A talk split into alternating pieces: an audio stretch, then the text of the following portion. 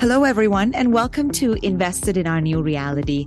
I'm Manjula Selvarajah. I'm a technology journalist, radio and podcast host, former startup executive, and a national technology columnist to the CBC. And I'm thrilled to be hosting this season of the podcast. For the next several weeks, we're going to be focusing on the idea of scaling up through conversations that empower growth and success. As you'll hear, season 10 features founders who participate in the Scale Up platform, which is delivered by Invest Ottawa with the support of the Government of Canada through FedDev Ontario. Let's get started. Today, my guest is Peter O'Blenis, the CEO of Distiller SR, an Ottawa based company focused on AI enabled literature review automation software. Peter, it's great to have you here. Welcome to the podcast. Thanks. It's great to be here.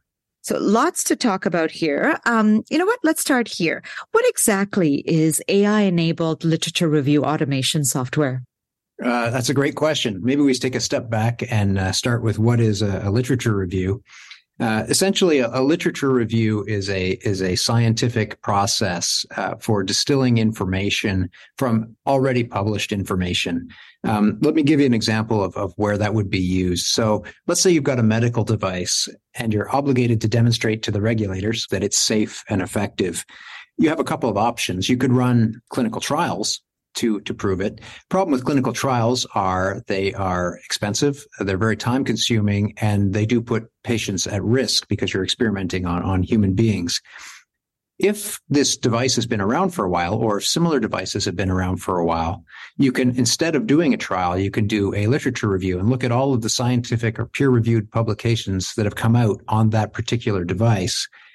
Find the papers that are relevant to the questions you're trying to answer and from those uh, from those papers remove all the key data elements extract all those key data elements and analyze them and so what you end up with is actually uh, a piece of evidence that's more powerful than a clinical trial because it's looking at multiple studies and it's aggregating the information. And it's going to take you a lot less time and a lot less money to produce a lit review than, than if you were to do, for example, a trial or multiple trials.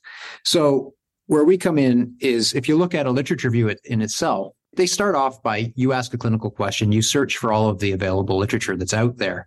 Uh, you don't want to miss anything, so you you have a pretty broad search. So you pull in, you know, could be thousands, could be tens of thousands of scientific papers that your search returns. You now now need to go through that list remove all of the uh, all of the reference material that is not relevant to the question you're trying to answer. And then from the remaining stack of papers you now go through and extract the key data elements that you can analyze.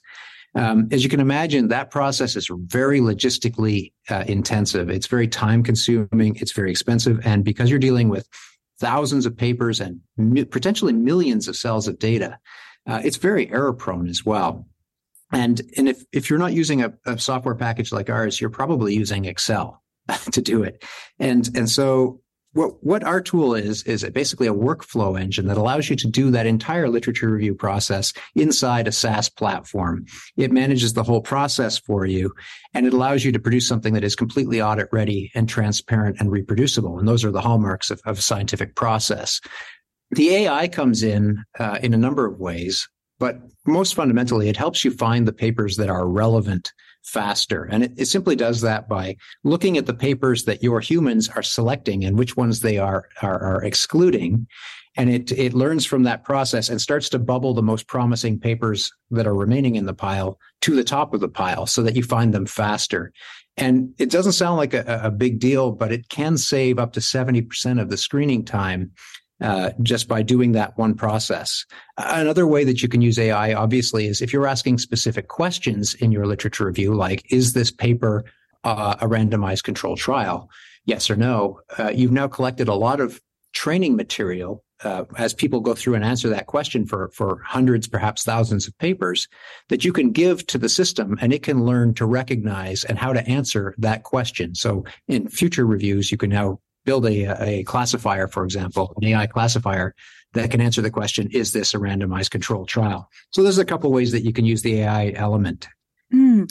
You know, I, I think of a lot of possibilities here, but talk to me about who your uh, typical clients would be. Like who could use this, uh, would use this?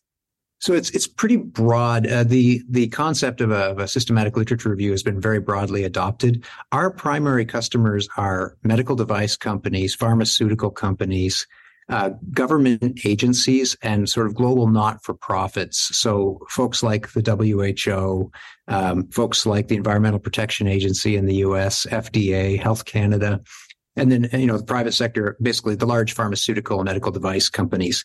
And it'll be for many different purposes within those organizations. In some cases they will be if i'm a medical device company or a pharmaceutical company i'm producing a regulatory dossier to give to a, a, a company or a country's regulatory agency to show that my product is safe and effective to help get it on the market or to keep it on the market. If I'm a, a government agency, I may be looking at scientific literature on practice guidelines. And, and uh, a good example of that would be uh, Theresa Tam uh, advising Canada on the best ways to handle specific aspects of COVID. A lot of what she was telling us was based on um, literature reviews or, or at least high level reviews of the available scientific literature. And in fact, um, our product was used in a lot of those cases. So, mm. what was the aha moment that that inspired you to start the company? So that's a great question. Uh, basically, in the in the early 2000s, uh, I had co-founded another company with with two partners um, that did electronic data capture and data management for clinical trials. So we were a SaaS platform, basically managing patient data through the whole trial process. Uh, it was was pretty new at the time. SaaS was uh, was just just starting to make an appearance in that kind of context. One of our early customers was the Ottawa Hospital Research Institute, and we were very fortunate to be uh, to be working with them.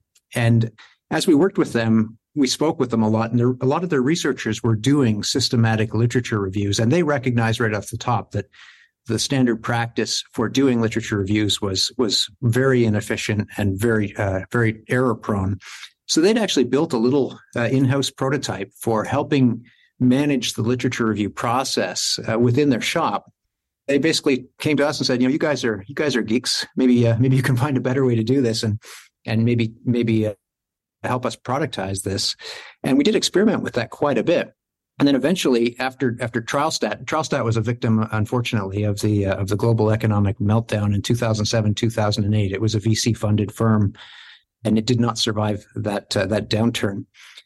But uh, once once Trialstat had moved on, um, a number of the folks uh, that had worked with us at Trialstat co-founded the current company, which was at that time called Evidence Partners, now called Distiller SR, um, to focus primarily and only on literature review. So uh, we were very and very fortunate that you know with our uh, with our computer science hats on, the whole literature review process just screamed uh, this is a great candidate candidate for automation, and there were many uh, quick wins we could get in in uh, in implementation that that could help users really uh, solve that problem quickly. So it was a it was a problem that was ripe for automation, and and again we were sort of in the right place at the right time to see it just as it was as becoming a becoming an issue. You know, it's interesting identifying customers, the right customers to go after at the start of any any uh, entrepreneurial journey is, is, a tough thing to do to begin with. You know, I heard you say quick wins. I heard you talk about uh, the broad ways that this can be applied. So I wonder, the technology that you're offering is is very specific. How did you initially identify clients who could who could use the product? And and, and you know, when you did, how did you convince them that this was the the solution, the technology that they needed. Right. So again, we were very fortunate that uh, that we were collaborating uh, and working closely with OHRI. They were our first customer, um, and the OHRI uh, was actually part of the Evidence Based Practice Center program, which is a U.S. Um, funded research um, uh, platform that uh, use, uses uh, sort of centers of excellence around North America. And what they will do is, uh, when they need a literature review um, created, they will will offer it out for tender to various qualified evidence-based practice centers, of which OHRI was one of them. Through OHRI, we were able to get introductions to other members of the evidence-based practice centers. So, uh, you know, Johns Hopkins, for example, Mayo for another one, and uh, and really, again, because the problem that we were solving was so onerous and and and so ripe for uh, for automation, it was it was like trying to sell um, Excel to somebody who was using an abacus. it, it's just the value proposition was was very obvious and uh, and typically once people saw the solution they would they would adopt it even though it, it, in those days it was a very simple solution. It didn't do a lot of what it does today. It didn't have ai in it for example. It had a it had a, a rudimentary workflows compared to what we have today but it was still such a dramatic step forward that we were able to uh, to shore up early um, early clients uh, and and that basically became because we were super cash conscious as well, uh, we became cash flow positive in, in the first full year of operations. That's incredible. I mean, I think especially in this environment too, people like to hear about companies that are cautious about cash flow. Uh, and uh, congratulations on this. I mean, cash flow positive. I, I think that's that's an incredible, uh, incredible win. Uh, which is the case now that you have clients all over the world. Talk to us about Distiller SR's scale up journey. Like, what have been the keys to your success so far? Um, I think a couple of things. I mean, luckily, I mean, it wasn't our first rodeo for, for most of, uh, well, two of the three uh, co-founders had, had been involved in startups before. So we'd kind of, kind of learned from our mistakes and, and we'd made plenty of mistakes in earlier, earlier go rounds. So, uh, that I think was, that served us very well going into it. it. It, It's really what shaped our, our extremely cash flow cautious approach, um, having having been involved in, in, in a previous company that was VC funded that uh, that didn't make it, um, and and I guess we set out to look for significant um, undermet or unmet needs in the healthcare space. Um, two of the founders were were married to physicians, um, and one of whom was doing a significant amount of research as well. So um, again, we were looking for ways that we could bring something, a, a solution to solve a known problem, rather than bringing a, a, solution around and then looking for a problem. I'd, I'd say our, our keys to success. I mean, one of them is being in the right place at the right time. You can never, uh, never discount that. We were very fortunate to be uh, cohabitating with with some very smart people at OHRI, uh, to whom we, you know, owe a lot. Uh, they were they were fantastic uh, to work with and because of that, we basically knew what our initial client would look like uh, and what their needs were before we built the product. So we got to we got to build a product. Granted, it was you know an MVP at the time, but but we did get to build it with with quite a bit of, uh, of deep domain knowledge there. Uh, I think another one is because our product is is not a consumer product, we're able to go cash flow positive with a very relatively you know relatively small number of customers. We only had to to close uh, about five uh, five accounts before we could could hit cash flow positive. And uh, and and that's I think a different a totally different type of approach than if you're going after a consumer based platform.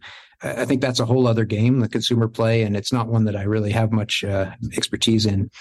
Um, again, again, a big key key to our success was was being cash flow positive, and and the way we were able to do that was essentially essentially by starving ourselves in the first couple of years.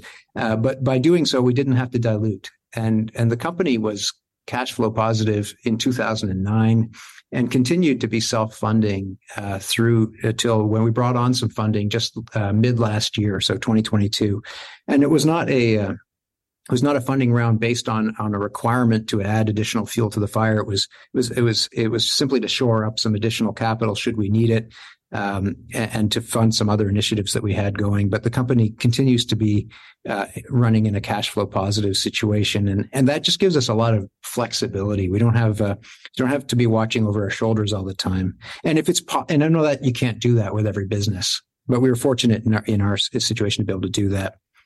Um, again, I think developing a very deep understanding of the problem that we're trying to solve through constant interaction with our user community is, is fundamental. Uh, when we demo the product, a common comment is, you know, how did you guys think of this? How did you think to, to do it this way? And the answer is always like, we didn't. Our customer base told us this and we integrated it into the platform. So again, the platform is acutely tuned to the specific pain points that our customers face. Uh, and, and it allows, again, it allows to shorten the sales cycle because people recognize their problem when they see it. Uh, they recognize the solution and it resonates. Um, obviously in the in the early days we were fortunate we had a, an amazing uh, software developer named ian stefanisson who was one of the co-founders of the company he was able to develop new features and functionality for us at a very very high rate of speed. You know, that typically the the you're demoing the product uh, for for a potential client. They say, "Can it do this?" And you go, "Yes, I think it can." And then we hang up the phone and go, "We have to make the product do this." And sometimes somehow by the next morning or a couple days later, the product had that capability. So we're again really having the right the right people on board uh, at the early early stages was important. We we were also very fortunate in that the whole field of systematic literature reviews experienced explosive growth in the teens uh, when the medical device industry in Europe uh, started to bring in new regulations that would mandate the use of literature reviews in the regulatory process for all medical devices. So any company that's selling a medical device in the EU, which is essentially any medical device company, now needed to do this type of work. And we were able to, to, to pivot uh, not completely away from the public sector and the academics and the governments, uh, but but to put more focus on that uh, that private sector medical device space um, and and and really grow with that space. And that's that's been a very important key to us. I think another one was we added full time salespeople as quickly and as early as we could afford them.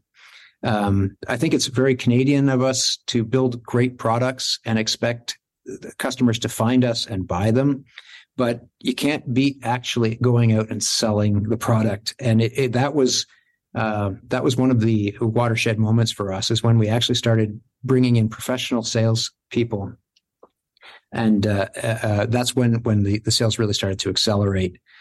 Uh, and, and, then lastly, uh, and this was more recent, this is only in the past four years, where we really started to build out the leadership team with people who have been there and done that in their various fields. Uh, and that has uh, that has also very much accelerated our posture in the industry right now as as we scale up. So it's a lot of long long answer to your question, but I'd say those have been fundamental to to what's got us here and what's going to get us through the next couple of years. Okay, well, there's there's so much in that answer. You know, first of all, I should say that all of us can hope to see. it'd be lovely to see a regulatory change that kind of creates a market for you. So that's that's a bit of a blessing. But yeah. just putting that aside for a minute, I, I, just want to get into the into what you said about the salespeople, about bringing on. Um, I think you said full time salespeople, but doesn't that? I mean, when you bring them on early in the process, my understanding of you know when you work with salespeople is that they need um, a structured environment in order to succeed. A structured compensation structures. They mm-hmm. need uh, they need all sorts of material, um, you know, things to support them. Are you are you able to pivot your brains, your content, uh, and to to to support full time sales staff? It's such an early early uh, part of your journey. Yeah, that's a great question. Um, and that is a significant challenge. You're absolutely right. I would say the one thing you need before you uh, bring in the salespeople is you need a product that is that is viable. That that once the customers get it in hand, they will succeed with it. If you sell them something before it's ready, uh, oftentimes uh, that's not going to succeed. You're not going to get that renewal, and your sales team is going to get really frustrated because you're essentially almost asking them to lie to potential customers about what the product can do. So, getting the product to the point where it's fully baked and ready for prime time is, I would say, the first prereq. Uh, the second is um, really we devoted a very large percentage of our budget to sales and had to forego other things because of that, but it was it was worth the effort. So I mean, like I was, I was basically the, the sales engineer for our first salesperson. I was uh, myself and, and Ian Stefanison. We were both we were both doing demos. We were both doing tech support. We had we had brought on a tech support person as well early on. We recognized in our particular field that that uh, without without uh, some sort of reliable customer support, we would have a hard time retaining customers because the problem space we were in was is relatively complicated. But going back to sales, yeah, we we put that as as one of the highest priority items in our budget, and again, um, sort of sacrificed other things. Um, I, have done many many product demos from a McDonald's hotspot, for example, or sitting in my car uh, because we couldn't afford sales engineers at the time, but but we could get that that person who could get the calls for us, get us through the door, and then close the deals. Which I mean, if you know, if if if you can never, it's it's easy to uh, underestimate the power of having a fantastic sales team. but uh, when you have the right ones, the right people, the, they can uh, they can really work magic for you. So it's worth it's worth making those sacrifices. Well, what's interesting is I would imagine that also um, being that engineer that accompanies people or stepping into that role, accompanying people on your sales calls also helps with the deep domain knowledge because in a way you get to understand what the pain points are and if the product uh, is able to meet them. That's an excellent point. And I do think that is why we have such deep domain expertise is because, because of that exact process. So, and my, myself, I probably did uh, about 250 product demos, uh, in the early days. Uh, and, and so I, I heard everybody's pain points. So when I, when I would hear them, I'd already heard them 10 times before. I already had an answer for it. Right. Uh, I was, I was, even though I'd never done a, well, I'd done maybe one lit review with OHRI, uh, uh, but, but I didn't actually run the lit review process. But even, even that said, I was a domain expert on how you automate literature reviews. And, uh, and it's because of those, uh, those repeated, repeated interactions with end users. So if, if we can think about startups that may be listening and are thinking, you know what? It's the closing uh, part of the sales cycle that we're not able to achieve. Or something is going wrong in our sales cycle and i don't think we have the expertise on the founding team to do it. They're thinking of going out and hiring a salespeople to do exactly what you did what would you say? I know, I mean, you could probably do a one day workshop on this, but, you know, very quickly, what are, what are three prerequisites you think that they have to have in place before bringing in that sales team? You've already mentioned one to me, uh, uh, you know, a fully functioning product. Uh, that they can yeah. trust and that they can sell. What are what are two other things that they should have in place before bringing in a sales team? Well, again, you need to be able to fund them. Like you said, uh, uh, there's there's there's there's there's the comp, and you need to be able to set uh, a, a, variable comp model that is achievable and that is attractive. Um, there's a big difference between any salesperson and the right salesperson, and the right salesperson um, may not be the most affordable one, but typically, if you get the right person, it's uh, it's it's it's well worth the differential. I would say again, support for those salespeople. They don't want to be out there stranded on their own. If you can provide them with with the with the marketing backup uh, that they need to, to get through the get through the door, so collateral, um, you know, uh, any sort of assistance uh, with uh, with on the technical side. So again, we talked about sales engineering role, who can somebody who can accompany them and do the demos, let them focus on the on the getting the introductions, uh, building the relationships and closing the deals. Um, I would say that's the other big piece. But so you, you, you don't want to bring somebody in and just put them on an island. You need to be able to support them. Mm. Now, when you look at that journey, uh, you've been so great and so frank about talking about what worked, uh, and that's great. Uh, let's talk about challenges. What were some of the key challenges that you faced in that scale up journey, and and what did you learn from those experiences? That's uh, that's a good one. I, I would say and this is probably the case for for almost all businesses is is the, the most important thing you have in your business is is your people. Um, and having the right people in the right seats at the right time is is critical. Um, as as scale ups evolve those those roles evolve too. And sometimes sometimes the people you have are not the, the right people to help you get to the next stage. And that's that's a super hard thing to deal with. Um, there's a there's a great book called The Hard Thing About Hard Things. Um, that's, a, that's sort of a bible for me. It's uh, and it, it, discusses that at length. But you know, you're you're dealing with uh, people you've known for a long time, and uh, they've been part of your journey, and they're just not going to help you get to the next stage. So, I will say that most CEOs will tell you that they are too slow to make these team corrections. I would put myself in that category as well. Uh, early on, you know, we just, we try to make do with what we had and, and try to make it fit, even though it didn't always fit.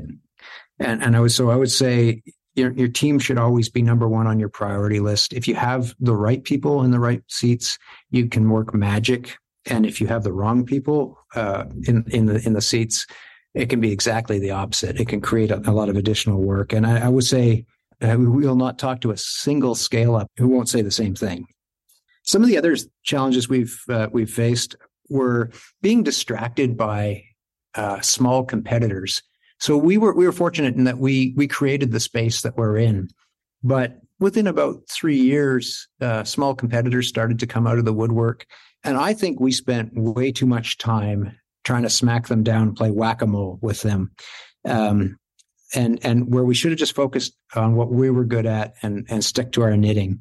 In the end, most of those small competitors sort of went away on their own. But uh, again, I think that that that's a poor use of resources. Uh, sometimes going after competitors who may or may not actually be meaningful to you in the big picture. Um, pursuing the wrong customers is another one. I would say we uh, we uh, we started selling to large organizations, and then we pivoted and started selling to students. But you have to sell to an awful lot of students to get the same amount of revenue you get from one Johns Hopkins, for example. Um, so you know that was probably a, a decision that you know if we had a chance to to retake that decision we'd make a different one we'd do sell only to the larger customers and just leave the student market more or less unaddressed I would say, um, you know, following the money is is is important. So um, we recognize pretty early on, and this continues to be the case, that eighty percent of our revenue comes from less than twenty percent of our clients. If we could get more of that twenty percent style of client, uh, we would be growing faster. And it's certainly an area that we're we're now pivoting um, heavily on is to go mostly after these enterprise clients because not only are they larger deal sizes, but they're way stickier. Um, that, that when organizations invest in your product, they're not just investing in the software; they're investing in changing their entire process to use your software. And so the cost of, of switching goes up dramatically and they build their best practices around you. So um, if I were to do it all again, I would focus much more on the uh, enterprise uh, scale clients and had fo- and focus less on the uh, on the uh, on the smaller clients. And I guess lastly, uh, in the early days, we'd built a, a point solution uh, that basically solved a, a, small piece of a large problem. Um, by going broader earlier, we could have moved into the enterprise space faster. Uh, and we are doing that now, but it's it could have been done quicker had we had we made that uh, come to that realization a little bit earlier. So those are some of the some of the things we've learned along the way. What's interesting because uh, you know I I heard someone once say that that sometimes startups are nervous about the, the larger enterprise sales because the sales cycle is longer or you have to mm-hmm. sell through multiple committees. But at the end of the day, what you realize after everything closes is the amount of effort it takes to manage a, a mid-sized client and a large client may actually be the same, except one is more profitable. So, so I think, I think I've, I've heard, I've heard that, that, that lesson before from others. It's, it's interesting to hear it from you as well. Peter, what's next for Distiller SR? Uh, well, as, as kind of alluded to, we're moving in, into the enterprise space in, in a bigger way. We, we already have beachhead accounts in about 70% of, of the top 10 pharmaceuticals and medical device companies and, and, and government agencies. But again, many of those are just that. They're beachhead accounts. So not particularly large annual recurring revenue. Where we're going today is is focusing on broadening our footprint, going uh, higher, wider, deeper into these organizations, having um, our our salespeople, certain salespeople at least, carry fewer accounts that allow them to focus on on, on basically building tighter relationships. Um, and, and at the same time, we've got our our uh, engineering team up to a scale where we can dramatically broaden what our product actually does. So we can expand forward and backward along the value chain to address more low hanging fruit uh, in in that uh, in that value chain in that process. So we're basically again moving from a point solution to a more enterprise wide uh, evidence management platform. Uh, and, and in doing so, uh, the goal is to make the product stickier, uh, making making our average deal size much larger, and and just making us more sustainable in the long run. Well, it sounds like it's going to be quite the year for you. Thank you. It's been a real pleasure to have the chance to learn more about Distiller SR. Thanks for being on the podcast. It's been my pleasure. And of course, many thanks to our loyal listeners too. It's always great to know that you're with us as we listen, learn, and grow here on the podcast. I'm Manjula Selvarajah, and I look forward to exploring more scale up successes with you on our next episode of Invested in Our New Reality.